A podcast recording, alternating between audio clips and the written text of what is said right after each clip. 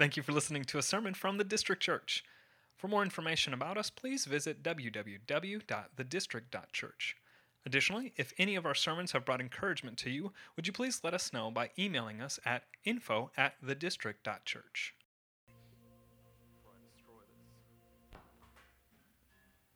All right, how are we doing this morning? Awesome. Awesome. You feeling refreshed after the extra hour of sleep? That sounds like a nervous laugh. Awesome.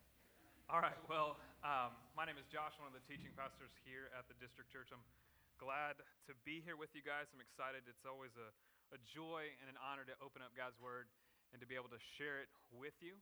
Um, and so, hopefully, as we walk through this text, that God will illuminate our minds and inflame our hearts to see what He has to say and call us to go and live out the life we believe.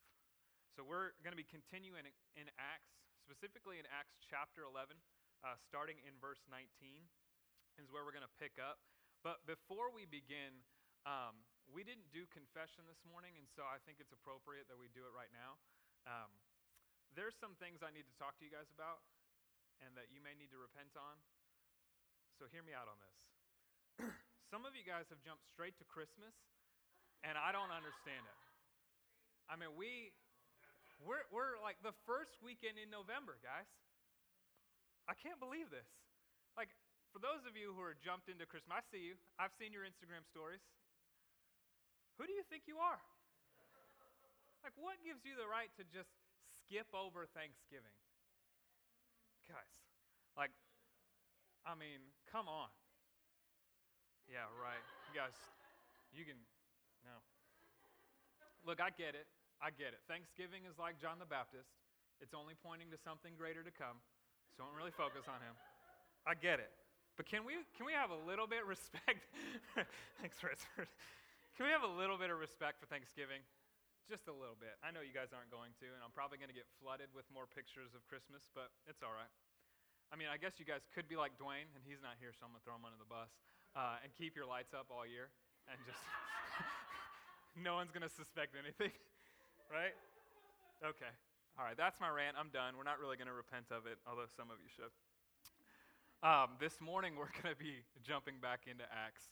Um, and as we jump into this chapter, uh, I want to highlight some things that are going to be seen for the next uh, couple of chapters, really to the end of the book, right? So, the last few weeks, the last months, however long we've been in Acts, we have looked at the church going forth to Jerusalem, Judea, and Samaria, right? The early church has gone out to the Jews.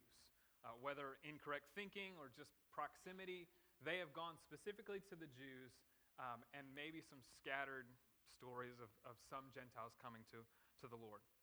But we're going to see three shifts. We're not going to see them all today, but in the next coming weeks, we'll see three shifts in the narrative of the Christian story following the church at Antioch. So, the first shift that you're going to notice is what we just talked about is the central location, like the epicenter of the church in the New Testament, specifically was Jerusalem. That's where the Lord came down. He, he called the disciples to go to every nation, to Jerusalem, to Judea, Samaria, and the ends of the earth. And so the epicenter was Jerusalem. And I say was because it begins to shift in this chapter. It begins to shift to Antioch, a Gentile city. So you'll see that first shift in our next coming weeks and even in today. The second shift you'll see is the story begins to remove Peter, and maybe not remove him because we'll see him in Acts, but it starts to focus on Paul and his missionary journeys. So Luke goes from the story of Peter and what the early church and the Jews have done to now focusing on Paul's missionary journeys throughout the rest of the book. And the third shift, which is what we'll be walking through today, is we finally see the gospel going out to the Gentile nations. It is no longer about the Jews. It's about both Jews and Gentiles. And as we've seen last week and the last couple of weeks, as Peter kicked it off preaching to Cornelius, the Gentile call has now arrived. The gospel is being spread to the ends of the earth, as Jesus would call us to in Acts 1 8. So these are the three main shifts that you're going to start to see in the narrative of the Christian story in the next couple of weeks and as we close out Acts. So, what I'm going to do this morning is um, let's go ahead and go to the Word or go to the Lord in prayer, and then we'll jump into the Word um, and we'll get after it this morning. So, if you will. Lord, thank you for your great grace. It is through Jesus that we have been made new and have been given this new name. Lord, it is in him that our sins have been forgiven, and it's by his blood that we are redeemed, called sons and daughters of God, adopted into this glorious family. And it's in him that we've been given the Holy Spirit, who then empowers us to go and share this same love, share this same grace and mercy to a dark and dying world around us. Lord, may your word this morning illuminate these truths so that we too can be characterized as bold, humble, and generous. That the title that we now claim as Christian would not be one that's watered down, but one that reflects the truth that we have within us. Lord, I pray these things this morning in your great and glorious name. Amen.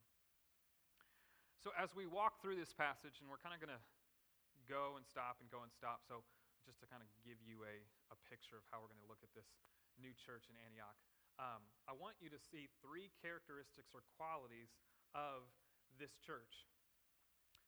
And the, these characteristics look like this they were bold, they were humble, and they were generous. So I'll say that again. They were bold, they were humble, and they were generous.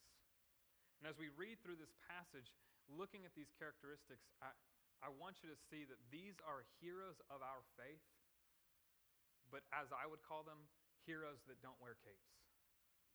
Because as we'll see, Luke makes a big highlight to show that this church, this movement, is on the backs of men and women that we have no idea who they are.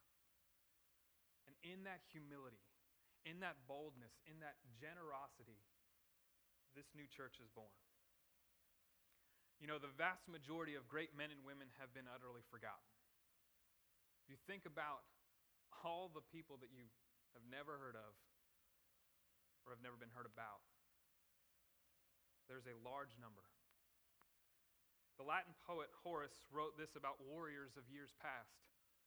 In endless night they sleep unwept, unknown. No bard had they to make all time their own. And if you've been out to Crown Hill, the cemetery off of 38th, and I, I know you probably hang out there every once in a while, right? I do go out there. It's, I, I can't say it's fun, but it's a, it's a good, humble experience. But when you go out there, there is a place in the cemetery for unknown soldiers, warriors that have fought in battles that have no names, but just crosses men and women who are remembered by no one but God. Now, thankfully, that isn't our whole history, right? Thankfully, God, in His grace, gives us writings, gives us preservation of things that have happened in history for us to learn about, to be encouraged by, and to challenge us. Proverbs 13:20 tells us, "He who walks with the wise become wise. And one of the ways that we can walk in wisdom or with the wise is by taking a look at men and women who have gone before us. Jonathan Edwards said this about reading and learning from dead and men and women. There are two ways of representing and recommending true religion and virtue to the world the one by doctrine and precept, the other by instance and example. And so we get to see instant an example in this early church of how they lived how they pursued the Lord, how they were bold, how they were humble, how they were generous. And we get to learn from them this morning. Hebrews 11 actually shows us a great list of men and women who we have no idea who they are, who have gone before us.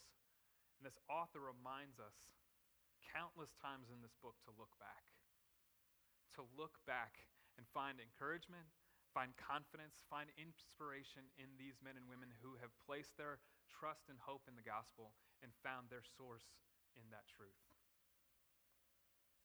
So, here is what we're going to do we're going to take a look back at Luke's preservation of the story of the church at Antioch, the first Gentile church.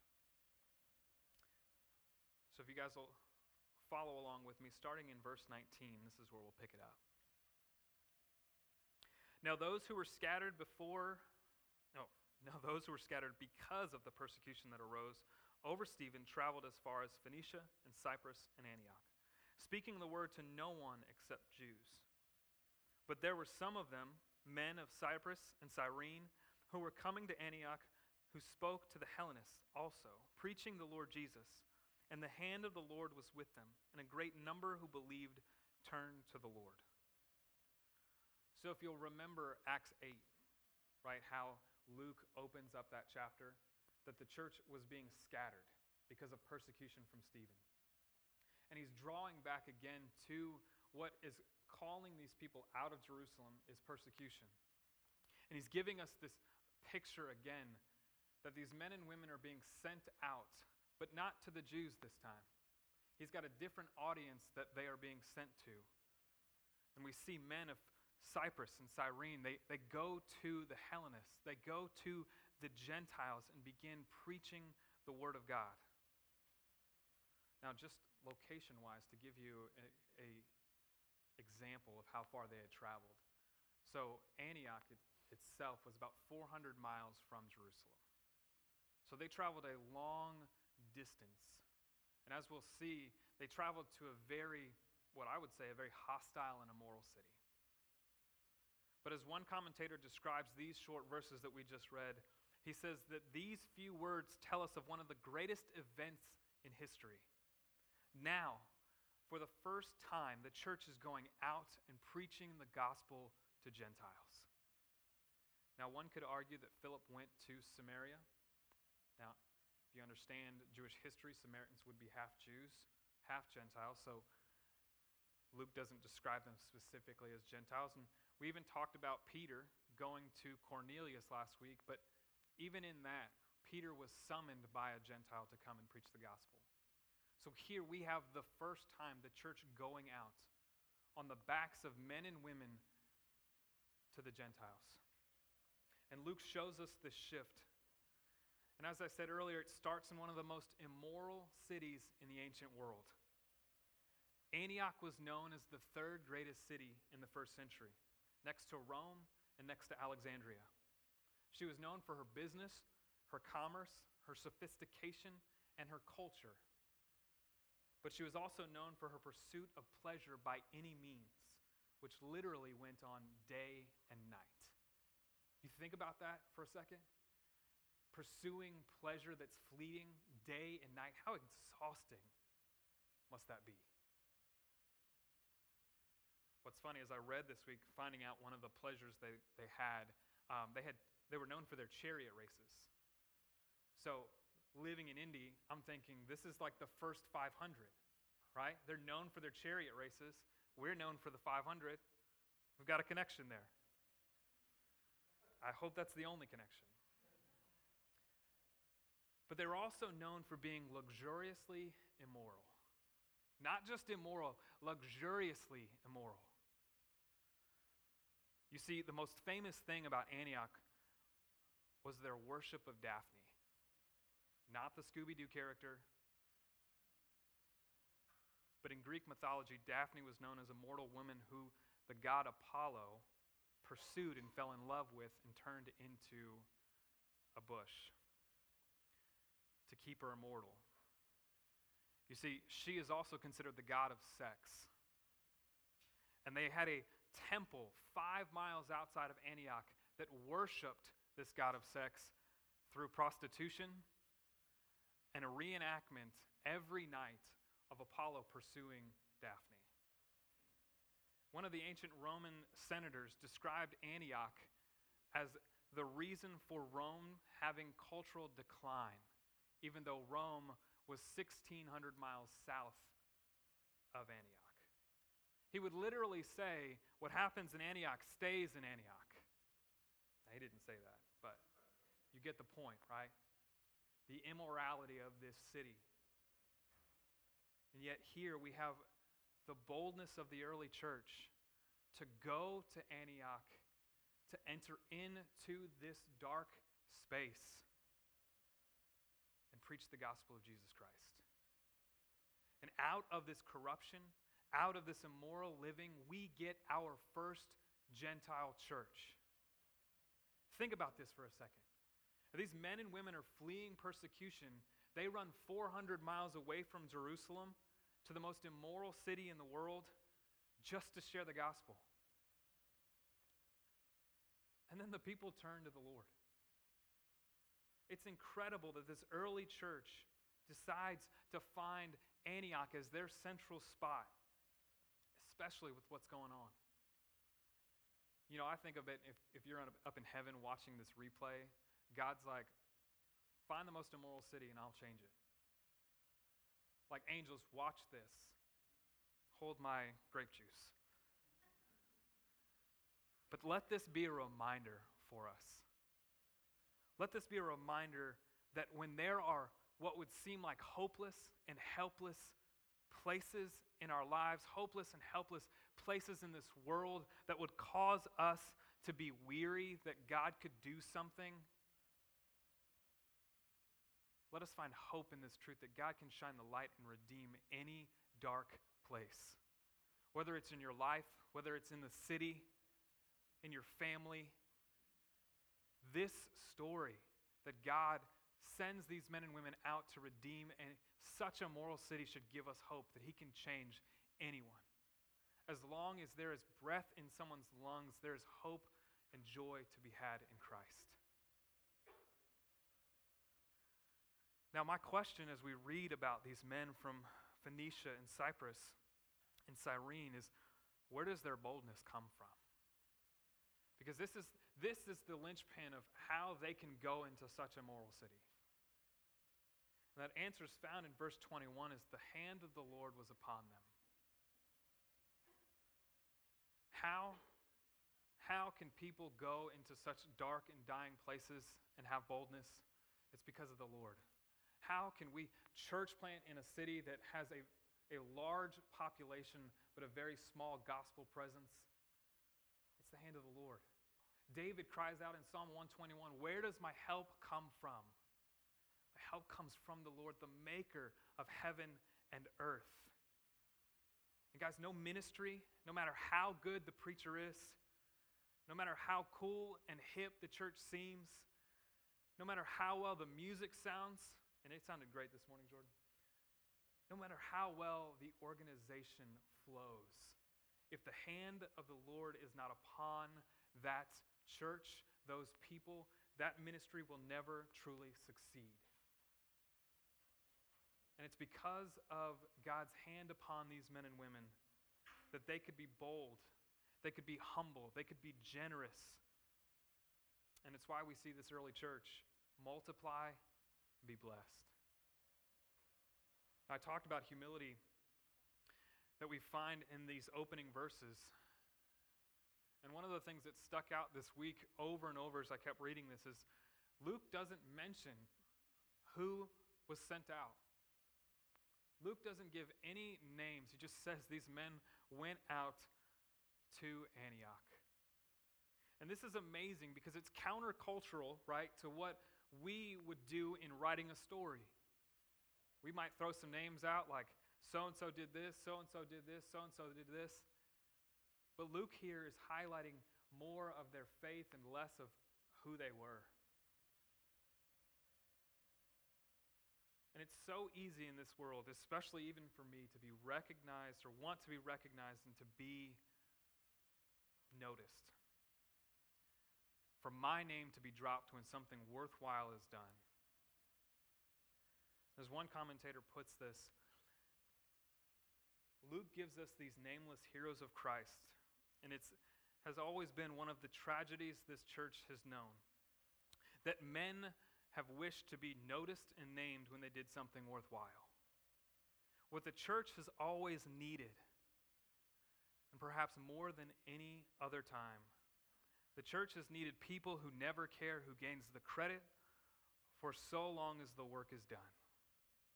You see, these men may not have their names written in history books, but they will have their name forever written in God's eternal life. And these are the type of men and women who are starting this church. And I want to lay this foundation here because you're going to see why this humility is so important. It leads to action, it leads to them showing great grace and mercy and generosity as we go through this chapter. But here we have the transition of this early church by a bunch of no named heroes with no capes. And I think what we need the most in our church, in our own lives, is to be willing to live like this. Is to never long to gain credit for the work we've done as long as the work is done. And I tell you, this is absolutely countercultural to how we live. And sadly, it's even infected our churches as well. Now, I'm not saying that, you know, we should just be a bunch of doormats and people just abuse and use us. But what I am saying is it's the heart, the, the humbleness, the willing to just be in the background and do whatever is needed for the church to grow. And man, this is this has rocked me this week. Because who doesn't want to be recognized for their work, right? If you were to place yourself in first century and you know you get a chance to sit down with luke and hear the story of him writing about antioch man if you were one of those people that first went to antioch uh, wouldn't, wouldn't you want to see your name there? I mean i would right? I'd be like luke man you know what i did? You know who i left? Like why isn't my name here? Who doesn't want that praise? Who likes going around doing the difficult jobs and never being admonished for it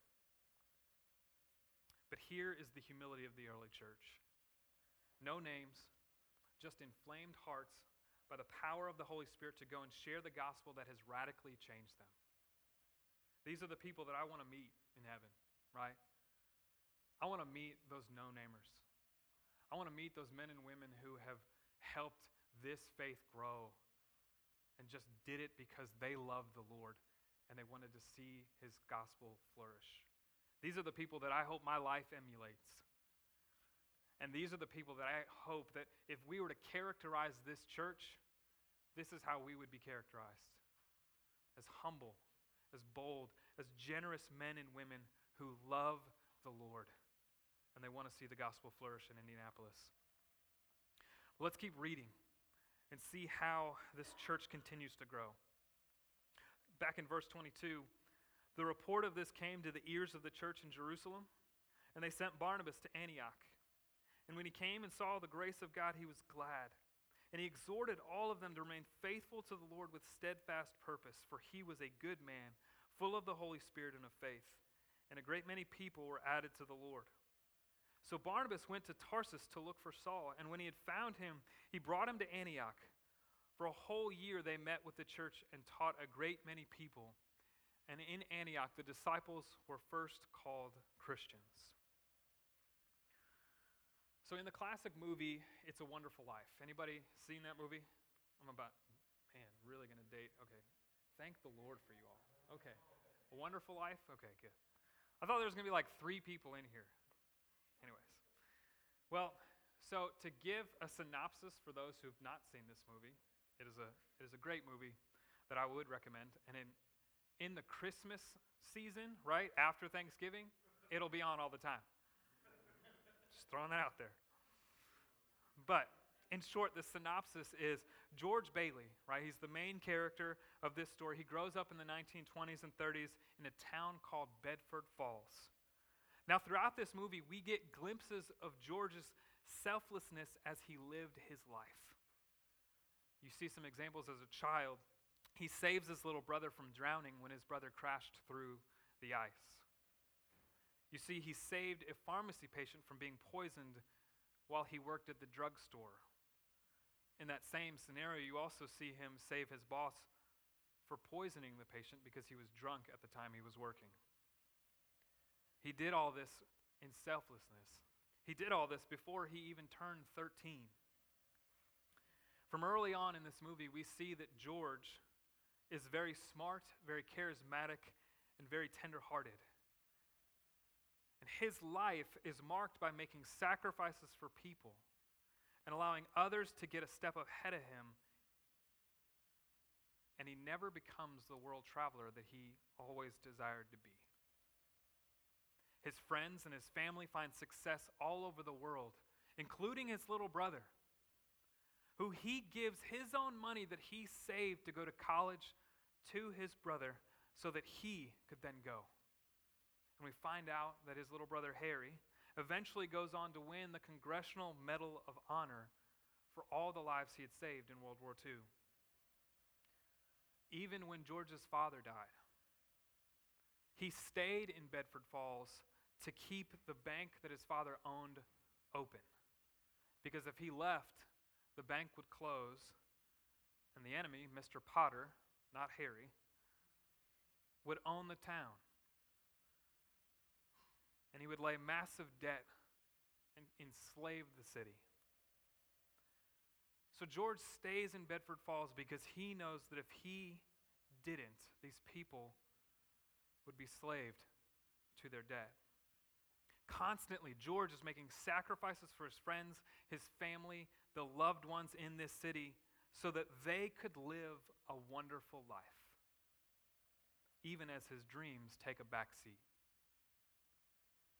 See, another hero that we encounter in this passage, one that I would say doesn't wear a cape, is Barnabas, a man who lived selflessly to see the church flourish. And I pray our church would be filled with men like Barnabas, with a love and a humbleness about them to live generously because of the generous grace we've been bestowed with. Now, you may be thinking, well, how is this a no name hero because his name's right here? I'll explain that. Throughout the book of Acts, we see our boy Barnabas as one who gives himself up gives himself away. He lives like George, very selflessly. You see, in Acts 4, the first time we meet Barnabas, we notice that his field had been sold. He did it himself, and he brought it to the church so that they could use it. Then in chapter 9, we see that Barnabas goes and defends Saul, who had recently been converted, and the church of Jerusalem was weary that Saul was still a murderer. He sticks his neck out. He becomes an advocate for Saul. In fact, the real name that we find out in Acts 4 for Barnabas is, isn't Barnabas at all. His real name is actually Joseph, but his nickname was Barnabas because he was a son of an encouragement. I mean, how, how would you like a nickname like that, right? Like my nickname in high school was Gonzo. It means nothing. But Barnabas was called the son of encourager and son of encouragement because of how he lived his life. And he gets the call to Antioch. And we see that he leaves. First of all, that's in and of itself magnificent. That he would leave such a growing, rooted place in Jerusalem to go to a Gentile city that is known for its immorality. And he goes to find the report of these men and women, these Gentiles being saved, and to report back to the church in Jerusalem. We see what a relief this guy is, what an encourager this guy is, what spirit he brings to the church, because Luke shows us that upon arrival, he's glad. Luke shows that upon arrival, Barnabas doesn't respond like we learned last week of how the church responded to the Gentiles being saved. If you remember Dwayne's sermon last week, Peter comes to the church of Jerusalem, tells them about the saving of Cornelius, and their first response is to be cynical. Their first response is to be critical of Peter's gospel mission. But here we have a 180 degree turn in how Barnabas responds. And it's a picture of who he is. And this is what I pray for for our church that we would be a bunch of Barnabases or Barnabi, right? I think that's the plural. That we would be marked by our encouragement for one another to live selflessly, to live generously, to live humbly, not counting ourselves as anything, but counting others greater than us. That's the mark that Barnabas le- leaves in the church of Antioch. And it's also the mark of a believer in Christ. Because Christ was humble, we too then can be humble and generous and, and bold. And here's another reason I think that Barnabas is such a selfless, no name hero. I think this impacted me the most this week. You see, you see what he did in verse 25 and 26? You see that this church is growing, right? The hand of the Lord is on this church. Many believers or many Gentiles are becoming believers. So this is a brand new church plant. And Barnabas is the man, right? He's the one that's growing the church, and he has a chance to just stay there and be the one in front. But what does he do? Barnabas goes to Tarsus and looks for Saul. And when he finds him, he brings him back to Antioch. You think about that for a second. The humility of understanding the gifts he had and understanding that there was somebody who could lead and flourish the church better than he did. And so he took a step back and brought somebody, as we see what Luke des- as describes, better than him, better speaker, better preacher, better theologian. And he goes out and he gets somebody to take his place so that he could then play the background. So that the, he then could be humble and use his gifts in a different light so that the church could grow. And we actually don't even hear much about Barnabas' life, teaching, up until about Acts 13. And really, as we see the shift in the New Testament from Barnabas to Saul or Barnabas to Paul, Luke starts to flip and show that Paul and Barnabas are now the ones who are going out, which would mean that Paul is now the leader in that group. Paul is the one that's stepping up. And I can't help but think that Barnabas, in his humility, knew what was about to come and still went and found Saul and brought him to Antioch. The humility to do that, to me, is baffling. But we see in Acts chapter 13 kind of the, this picture of how this humility plays itself out. You see, I, I talked about Barnabas. We don't really know much about him after this. We see two other instances in Acts 13 and 14 where Luke kind of drives home the point that Paul is now the man. The first time in Acts chapter 13, uh, we see that Luke describes Paul and Barnabas going out and, and preaching the gospel, and, and they start calling them gods. Right? And, and Paul and Barnabas spoke out about this. And what's funny to me is I don't think Paul and Barnabas spoke out. I think Paul spoke out, and, and Barnabas is just kind of in the background nodding, like, yep, you're right. Just like a good executive pastor does, stays behind that lead pastor, and yeah, you're right. That's what we're going to do. But here we also see in Acts 14, and this kind of drives home the point that Paul is now replacing Barnabas. Acts chapter 14 in Lystra, the people come out and start worshiping both of them.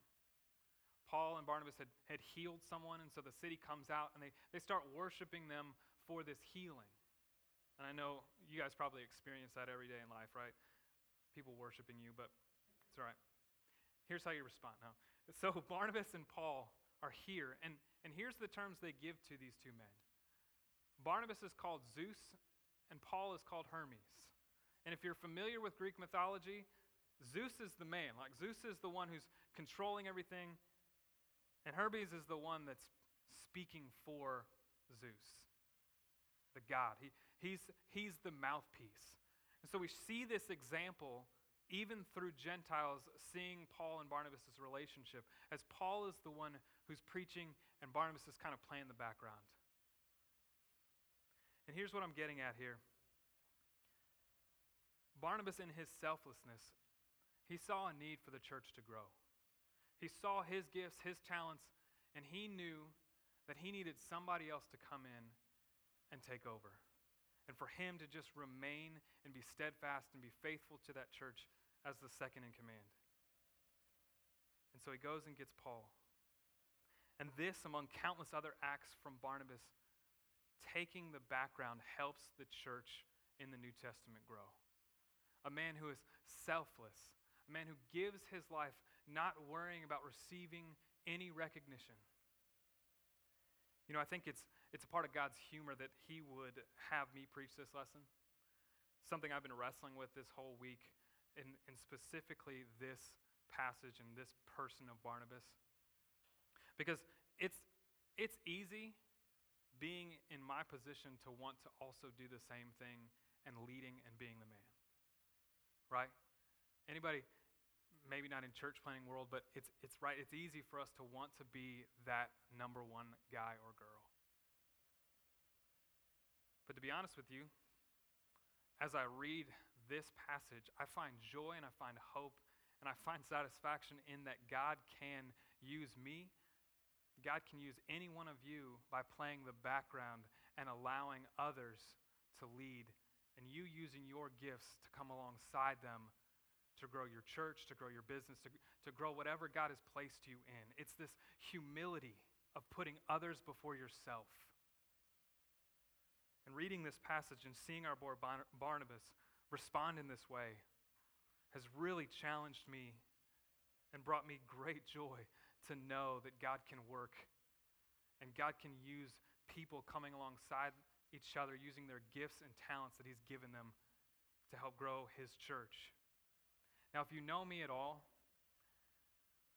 this is an ego shot.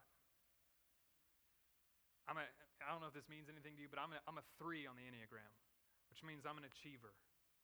I love to win. I love to be first. I love to be the man.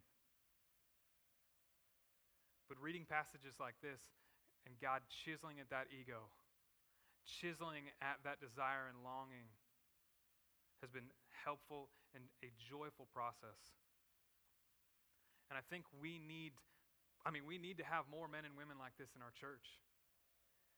We need more men and women like Barnabas who have the humility to, to play the background and see that somebody can use their gifts greater than them for the growth of the church.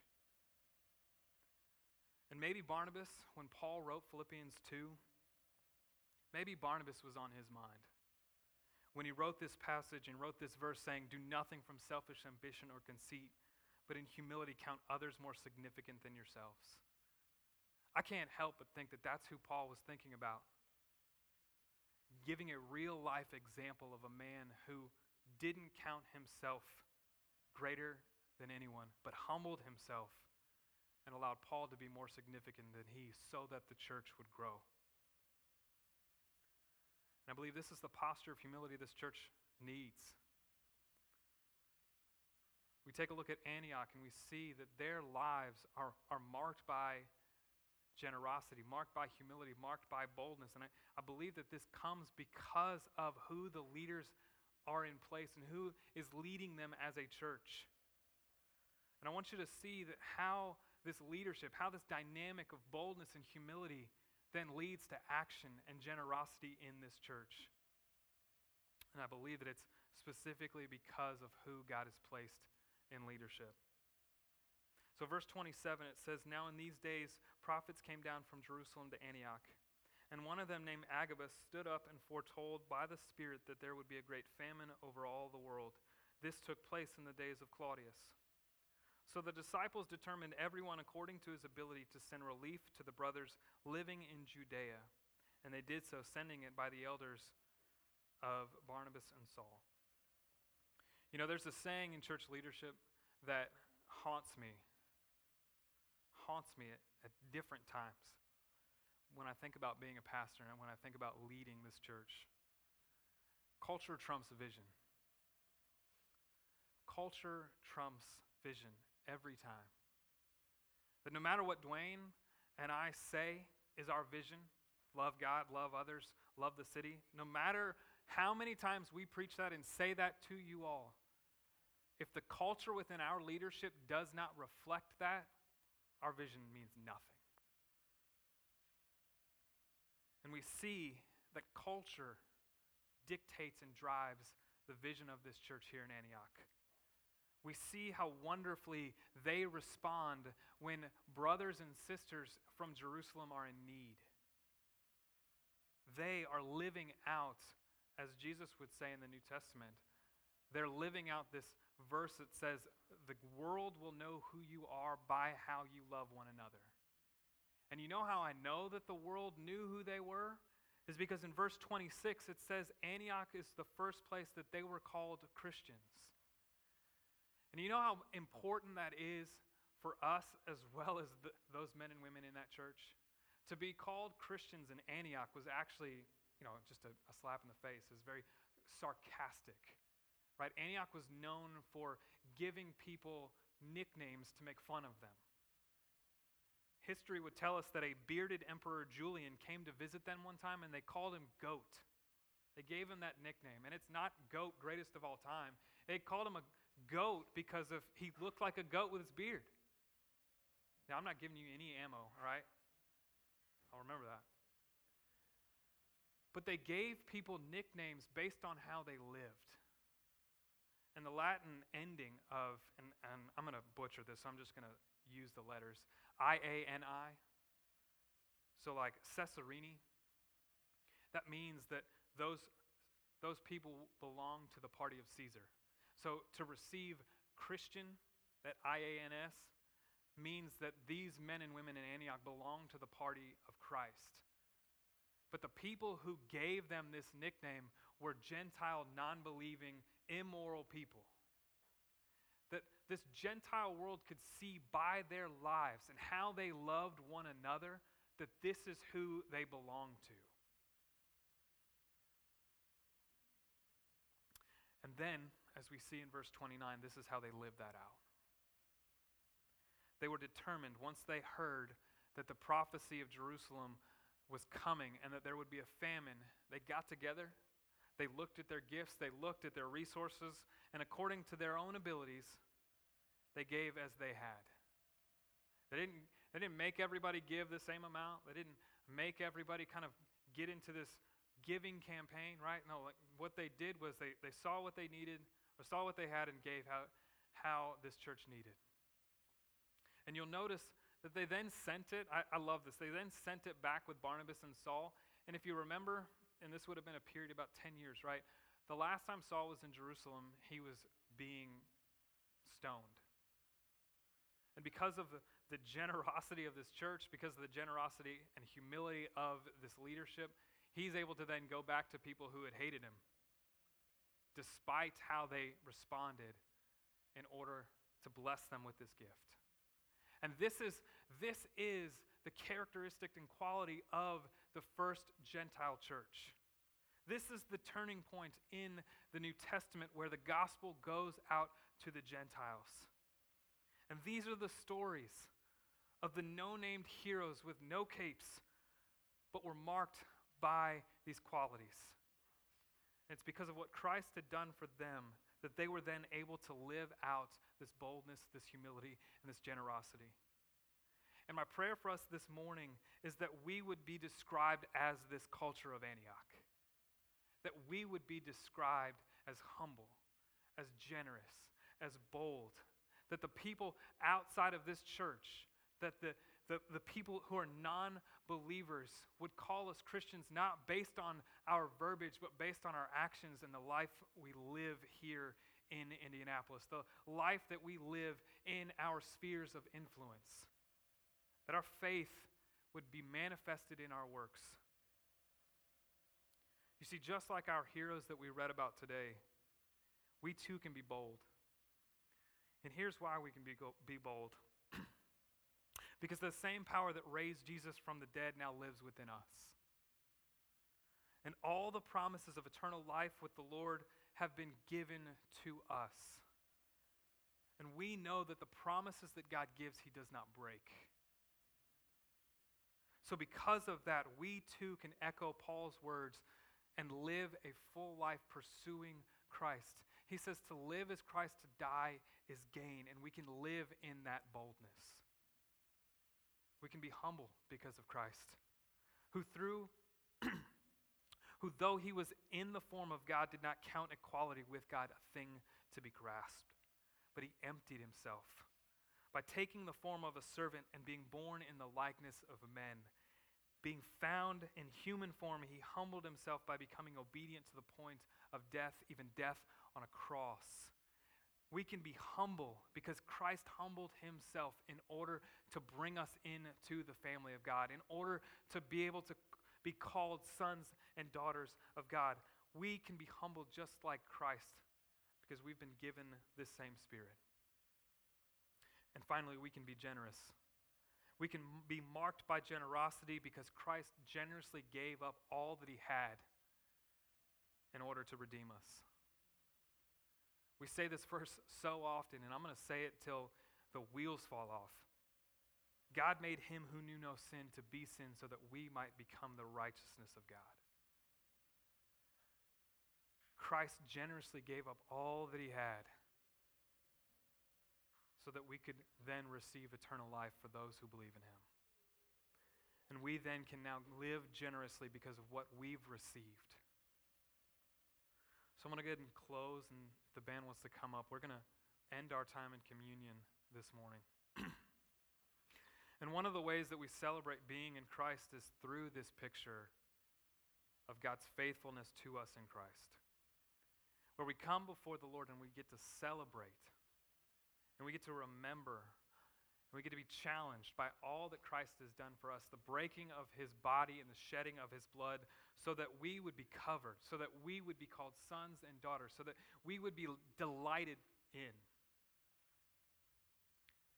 So, as the band plays and as we partake in communion, guys, I want you to just remember and reflect on these truths. Remember and reflect what Christ has done for us that allows us to be bold, that allows us to be humble, that allows us to be generous and go and give all that we have. Reflect on these truths. And if there's sin to be confessed, confess it. If there's relationships that need to be reconciled, refrain from communion and go and reconcile before you take in this beautiful gift. And then if you just need some time to sit there and, and worship, do that. But let us celebrate this morning. Let us celebrate the truth that we have that Christ has done all that we need. By living the life that we could never live, dying the death we so rightly deserve, and raising from the grave, defeating sin and death, and sealing our sealing our election in Christ. And so that would be my prayer for you guys this morning, is that these truths would then compel us to go live humbly, generously, and boldly where you're at. Let's pray.